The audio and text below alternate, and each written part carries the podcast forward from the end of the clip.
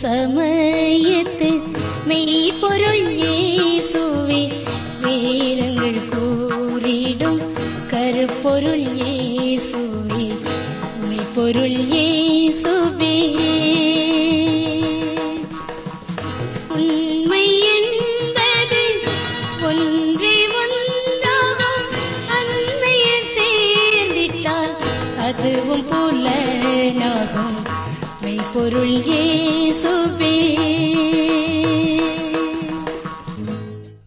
ஆராய்ச்சி நிகழ்ச்சி வராதா என ஏங்கிக் கொண்டிருக்கும் அன்பு உள்ளங்களே தேனிலும் மதுரமான வார்த்தைகளை ஏந்தி வரும் இவ்வரிய நிகழ்ச்சி மூலம் தேவனே என்னோடு பேசும் என்ற ஜபத்தோடு இன்றைய செய்தியை கேட்போமா?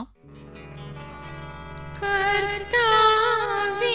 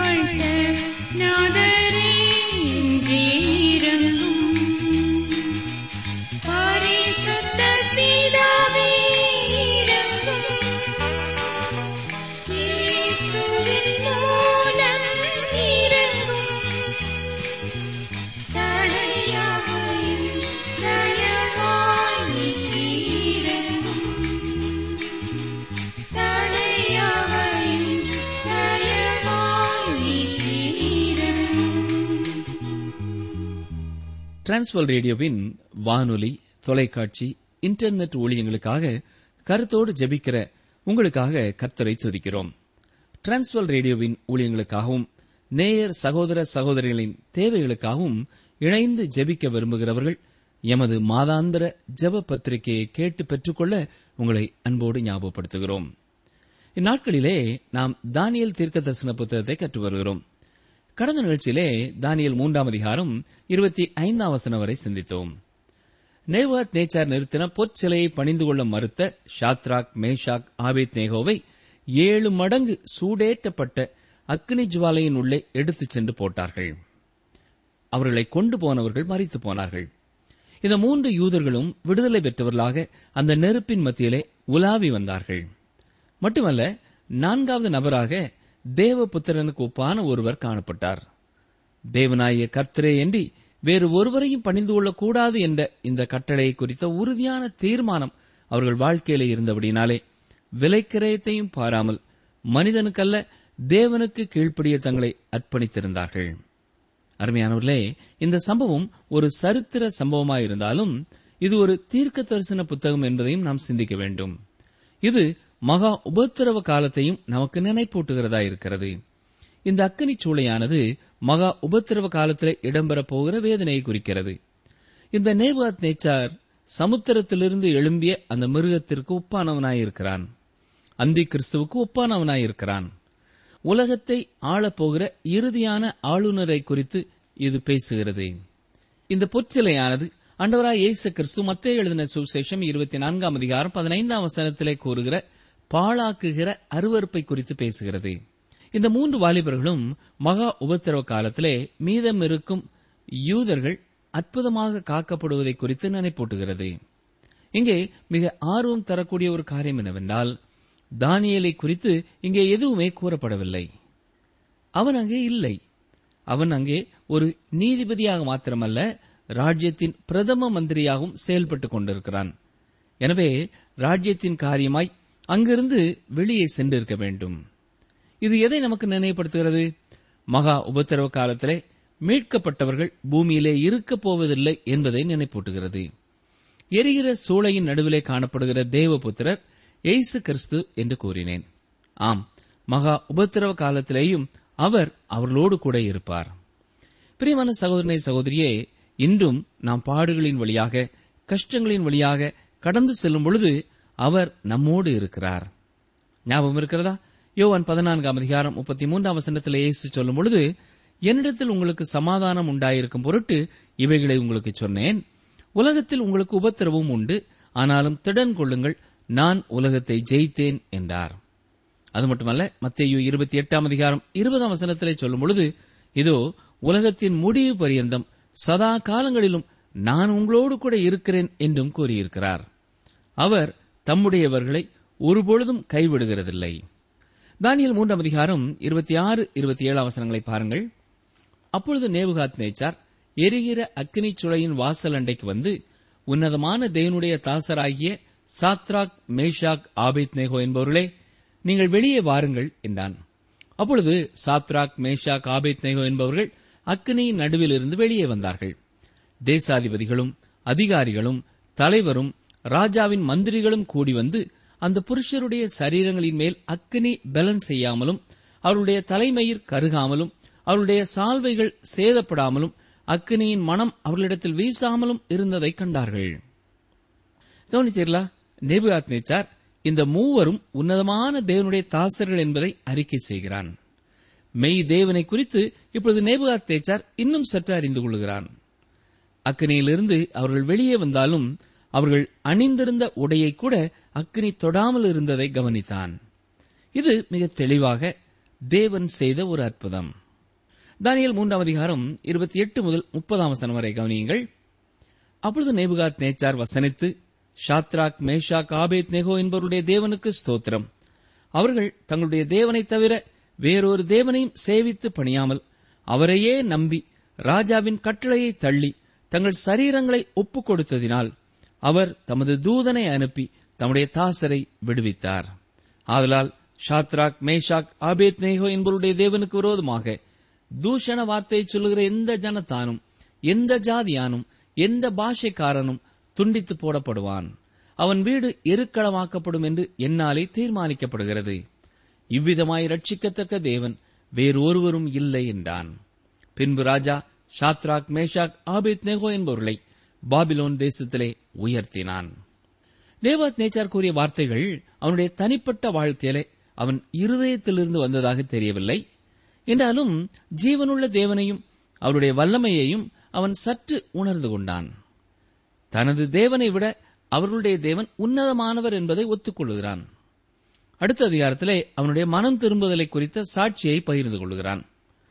அந்த நேரத்திலே உண்மையாகவே மெய்யான ஜீவனுள்ள தேவனை குறித்து அறிந்து கொண்டவனாய் அறிக்கை செய்கிறான். இத்தனை காரியங்களை அவன் கண்ட பின்னரும் தேவனை அறியாத பின்னணியத்திலிருந்து வெளியே வர எவ்வளவு நீண்ட காலங்களை எடுத்திருக்கிறான் கவனித்தீர்களா? இப்பொழுது மீண்டுமாக சாத்ராக் மேஷாக் ஆபேத் நேகோ அரசனுடைய சிறப்பு மதிப்பை பெறுகிறார்கள். இரண்டு முறை அவர்களுக்கு மரண தீர்ப்பு கூறப்பட்டது. இரண்டு முறையும் அற்புதமாய் அவர்கள் விடுதலை பெற்றார்கள். இரண்டு முறை அவர்கள் உயர்த்தப்பட்டார்கள். ஆம் பிரியமானுள்ளே இன்றும் அன்பராய் இயேசு கிறிஸ்து இந்த உலகத்திலும் தன்னுடைய பிள்ளைகளை காத்துக் கொள்கிறவராய் இருக்கிறார். யோவான் பத்தாம் அதிகாரம் இருபத்தி ஏழு இருபத்தி எட்டாம் வசனங்களிலே தன்னுடைய பிள்ளைகளை குறித்து அவர் என்ன சொல்கிறார் கவனியுங்கள். யோவான் பத்தாம் அதிகாரம் இருபத்தி ஏழு இருபத்தி எட்டாம் வசனங்கள். என் ஆடுகள் என் சத்தத்திற்கு செவி கொடுக்கிறது. நான் அவைகளை அறிந்திருக்கிறேன். அவைகள் எனக்கு பின் செல்கிறது. நான் அவைகளுக்கு நித்திய ஜீவனை கொடுக்கிறேன். அவைகள் ஒரு காலம் கெட்டுப் போவதில்லை ஒருவனும் அவைகளை என் கையில் இருந்து பறித்துக் கொள்வதும் இல்லை யோவான் பதினேழாம் அதிகாரம் பதினோராம் வசனத்திலே சொல்லும் பொழுது நான் இனி உலகத்திலிரேன் இவர்கள் உலகத்தில் இருக்கிறார்கள். நான் உம்மிடத்திற்கு வருகிறேன். பரிசுத்த பிதாவே நீர் எனக்கு தந்தவர்கள். நம்மைப் போல ஒன்றாயிருக்கும்படிக்கு நீர் அவர்களை உம்முடைய நாமத்தினாலே காத்துக்கொள்ளும் என்கிறார். அதே அதிகாரத்திலே பதினைந்தாம் வசனத்திற்கு வரும்பொழுது நீர் அவர்களை உலகத்திலிருந்து எடுத்துக்கொள்ளும்படி நான் வேண்டிக் கொள்ளாமல் நீர் அவர்களை தீமை நின்று காக்கும்படி வேண்டிக் கொள்கிறேன் என்று ஜெபிக்கிறார். அது மட்டுமல்ல எபிரேயர் ஏழாம் அதிகாரம் இருபத்தி ஐந்தாம் வசனத்திலே நாம் பார்க்கும் பொழுது மேலும் தமது மூலமாய் தேவனிடத்தில் சேருகிறவர்களுக்காக வேண்டுதல் செய்யும்படிக்கு அவர் எப்பொழுதும் உயிரோடு இருக்கிறவராகையால் அவர்களை முற்றுமுடிய ரட்சிக்க வல்லவராயும் இருக்கிறார் என்று வாசிக்கிறோம். இரண்டு தீமோத்தேயு முதலாம் அதிகாரம் பன்னிரெண்டாம் வசனத்திலேயும் அப்போஸ் நாய பவுல் இவ்விதமாய் கூறுகிறார். வாசிக்கிறேன். இரண்டு தீமோத்தேயு முதலாம் அதிகாரம் பன்னிரெண்டாம் வசனம். அதிநிமித்தம் நான் இந்த பாடுகளையும் அனுபவிக்கிறேன். ஆயினும் நான் வெட்கப்படுகிறதில்லை. ஏனென்றால் நான் விசுவாசித்திருக்கிறவர் இன்னார் என்று அறிவேன். நான் அவரிடத்தில் ஒப்புக் கொடுத்ததை அவர் அந்நாள் வரைக்கும் காத்துக்கொள்ள வல்லவராயிருக்கிறார் என்று நிச்சயித்தும் இருக்கிறேன். பிரியமானவர்களே நமக்கு பாடுகள் வரக்கூடிய ஒரு உலகத்திலேதான் நாம் வாழ்ந்து கொண்டிருக்கிறோம். சில கத்தருடைய பிள்ளைகள் உண்மையாகவே அக்கினி சூளை போன்ற சூழ்நிலைகளுக்குள்ளே கடந்து செல்லப் போகிறார்கள். ஆனால் அங்கேயும் அவர்களை காக்க தேவன் வல்லவராயிருக்கிறார். அங்கிருந்து அவர்களை வெளியே அழைத்து வரவும் அவரால் முடியும். நாம் அவரை நம்ப வேண்டிய அளவு நம்புகிறதில்லை. அந்த இவரைய வாலிபர்களுக்கு இருந்த விசுவாசம் இன்று நமக்கு இல்லை. தொடர்ந்து தானியல் நான்காம் அதிகாரத்திற்குள்ளே கடந்து செல்வோம். இந்த அதிகாரம் இதுவரை நாம் அறிந்திராத பல காரியங்களை நேவாத் நேச்சாரை குறித்து நமக்கு கற்றுக் கொடுக்கிறது. நேவாத் நேச்சார் மிக கேடான ஒரு வியாதினாலே பாதிக்கப்பட்டார் என்பது தெரிய வருகிறது. பாபிலோன் ராஜ்யத்தின் சரித்திரத்திலிருந்து ஒரு பக்கத்தை இங்கே நாம் பார்க்கிறோம். இந்த உலகத்தில் பல அதிபதிகள் நேவாத் நேச்சாரைப் போல பாடுபட்டிருக்கிறார்கள்.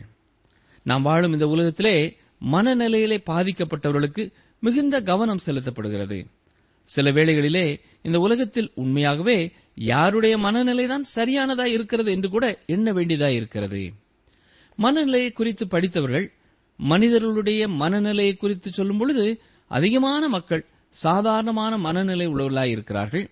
சிலர் அசாதாரணமான மனநிலை உள்ளவர்களாய் இருக்கிறார்கள். ஒரு சிலர் சாதாரண நிலைமையை விட சற்று மேலானவர்களாய் சிறந்த மனநிலை உள்ளவர்களாகவும் காணப்படுகிறார்கள் என்று கூறியிருக்கிறார்கள். யார் சரியான மனநிலையிலே இருக்கிறார்கள் என்பதை குறித்து யார் கூற முடியும்? இது உண்மையாகவே விவாதத்திற்குரிய ஒரு காரியம்தான். ஷேக்ஸ்பியர் எழுதிய நாடகத்திலே ஹோம்லெட் என்பவன் டென்மார்க்கிலிருந்து இத்தாலி தேசத்திற்கு அனுப்பப்பட்டான். காரணம் இங்கிலாந்து தேசத்திலே எல்லாருமே சாதாரணமானவர்களாக இல்லை வித்தியாசமானவர்களாக இருக்கிறார்கள் என்று கூறினார்கள். ஒரு மனிதனை குறித்த கதை இவ்வாறு கூறுகிறது. அவனால் இரவிலே நன்றாக நித்திரை செய்ய முடியவில்லை. ஏனென்றால் அவனுடைய படுக்கைக்கு அடியிலே ஏதோ இருக்கிறது என்ற உணர்வு அவனை உறுத்திக் கொண்டே இருந்தது. இரவிலே சரியாக தூங்காமல் படுக்கையின் கீழ் ஏதோ வித்தியாசமானதாக இருக்கிறதா என்பதை பார்ப்பதிலேயே சரியான நித்திரை இல்லாமல் இருந்தான். கடைசியாக தன்னுடைய பிரச்சனையோடு கூட ஒரு மனோதத்துவ மருத்துவரிடத்திலே சென்றான். அவர் என்ன சொன்னார் தெரியுமா? உண்மையாகவே உனக்கு ஒரு பிரச்சனை இருக்கத்தான் செய்கிறது. உன்னை சாதாரணமான மனநிலை உள்ளவனாக மாற்றுவது என்பது கடினமான காரியம்தான். என்றாலும் நான் அதை செய்ய முடியும் என்று கூறினார். பத்து முறை நீ என்னோடு கூட வந்து உட்கார வேண்டும். ஒவ்வொரு முறை என்னிடத்திலே நீ வரும்பொழுதும் ஆயிரம் ரூபாய் கொண்டு வர வேண்டும் என்று கூறினார். எனவே அந்த மனிதன் நான் சென்று வருகிறேன். நீங்கள் கூறிய காரியத்தை குறித்து நான் யோசித்து பார்த்து திரும்பி வருகிறேன் என்றான்.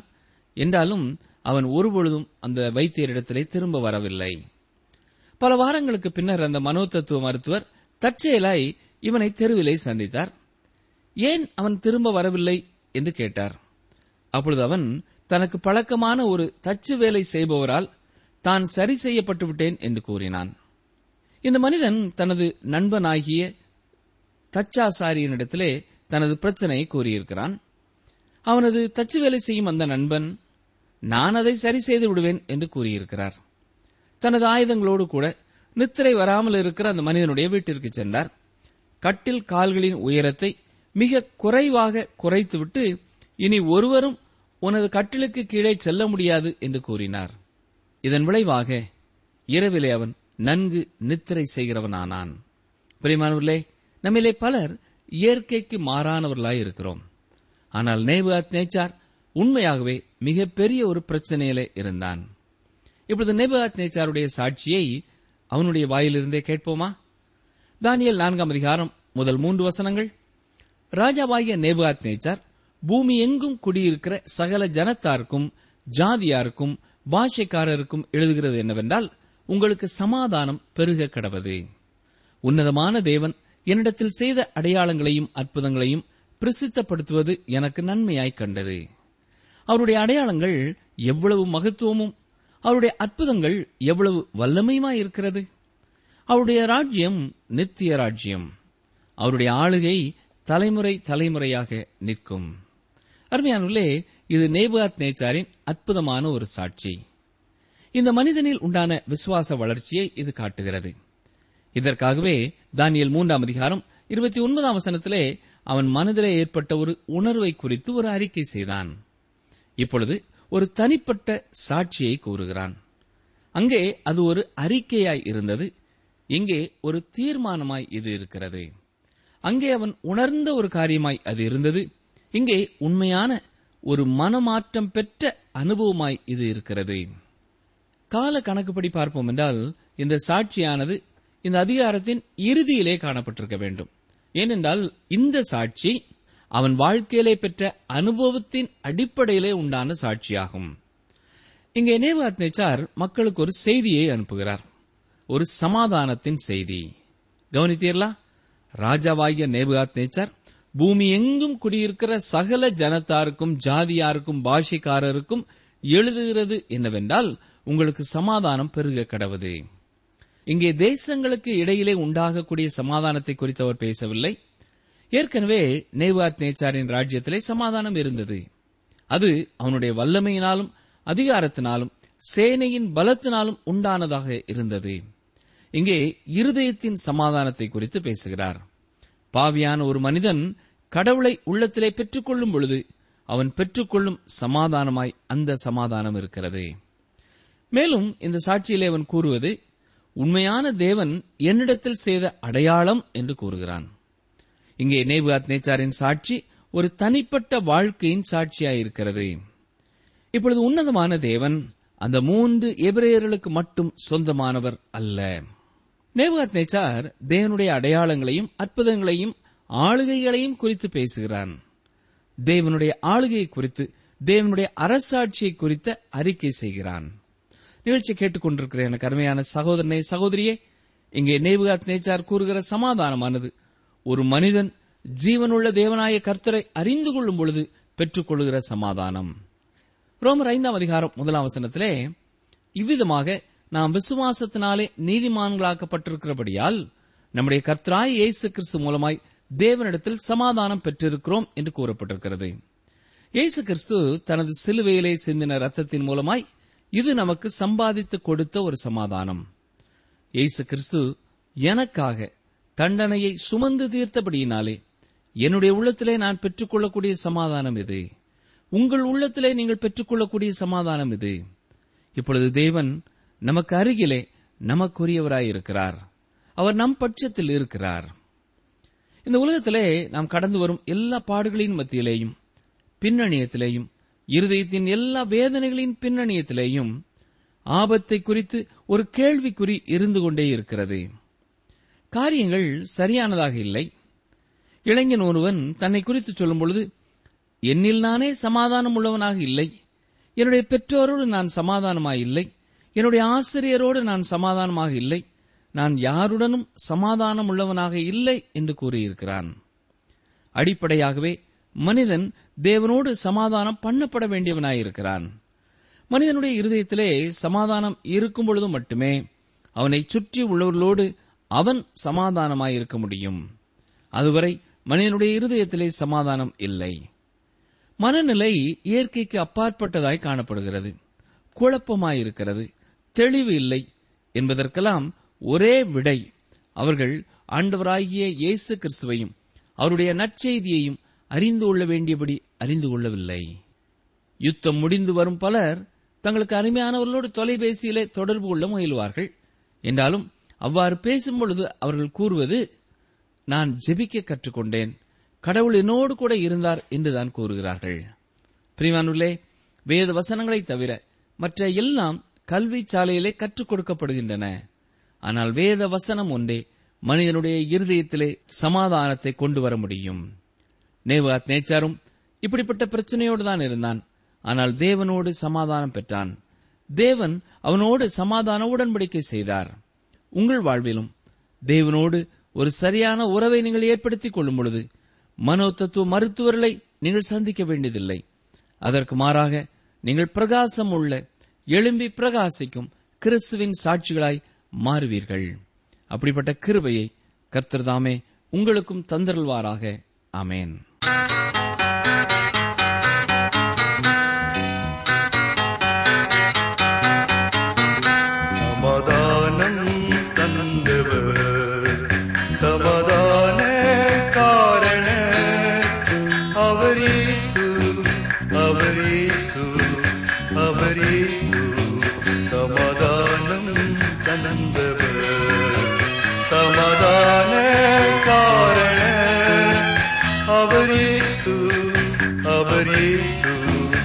அவரீசு சமாதானம்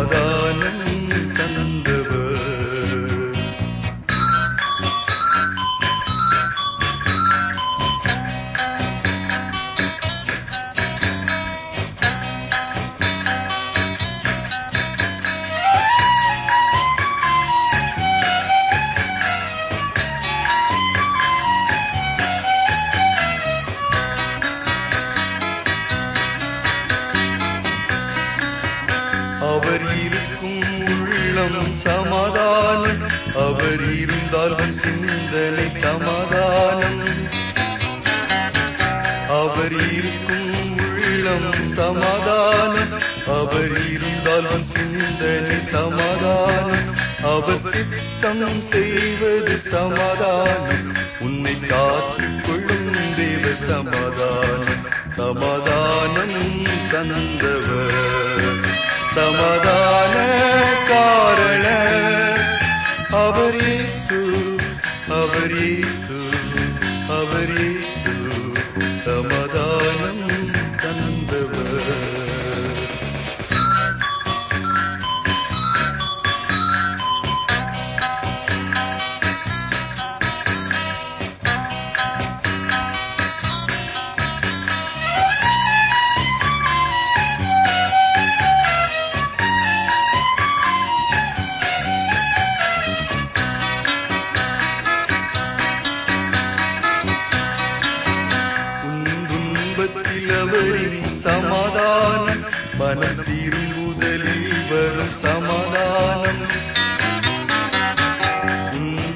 இன்பத்தில் அவரின் சமாதானம் மனம் திருமுதலில் வரும் சமாதானம். உன் சித்தம் வெறுப்பது சமாதானம்.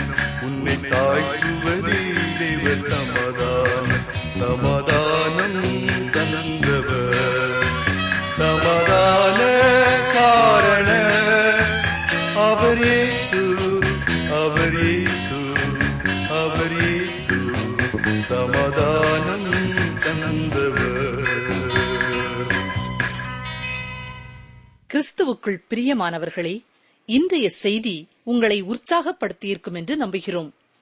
இந்தியாவில் இருபத்தி இரண்டு சதவீத மக்கள் அதாவது நான்கு பேருக்கு ஒருவர் மன அழுத்தத்தினால் பாதிக்கப்படுகிறார்கள் என்று மருத்துவ ஆய்வு கூறுகிறது. மன அமைதியையும் மன மகிழ்ச்சியையும் தான் மனித மனம் வாஞ்சிக்கிறது. ஆனால் மனித எதிர்பார்ப்புக்கு மாறாக பிரச்சனைகள் தோல்விகள் துன்பங்கள் ஏற்படும் போது மனச்சிதைவு ஏற்பட்டு விடுகிறது. இதை தவிர்க்க நம் அன்றாட வாழ்வில் எதிர்பார்ப்புகளை குறைக்க வேண்டும். தோல்வி வந்தால் வாழ்க்கை ஒரு முடிவுக்கு வந்துவிட்டதாக நினைக்கும் எதிர்மறை சிந்தனைகளை தவிர்க்க வேண்டும். வெற்றியும் தோல்வியும் சகஜம் என்ற லகுவான மனநிலையை உருவாக்கிக் கொள்ள வேண்டும். எல்லாவற்றிற்கும் மேலாக இம்மானுவேலராக ஆண்டவர் நம்மோடு இருக்கிறார். அவர் எல்லாவற்றையும் பார்த்துக் கொள்வார் என்ற நம்பிக்கையுடன் வாழ பழக வேண்டும். அப்பொழுது உங்கள் மனம் புதிதாகும். உங்கள் சுக வாழ்வு சீக்கிரமாய் துளிர்க்கும்.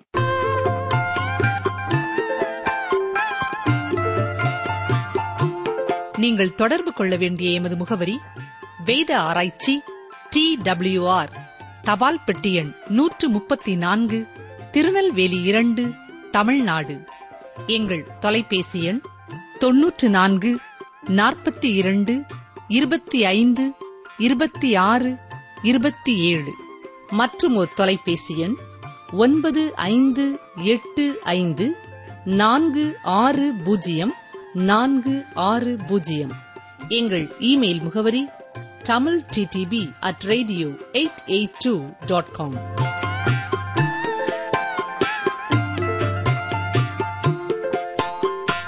இந்த நாள் நம்முடைய ஆண்டவருக்கு பரிசுத்தமான நாள். விசாரப்பட வேண்டாம். கர்த்தருக்குள் மகிழ்ச்சியாயிருப்பதே உங்களுடைய பலன். நெகேமியா எட்டு பத்து.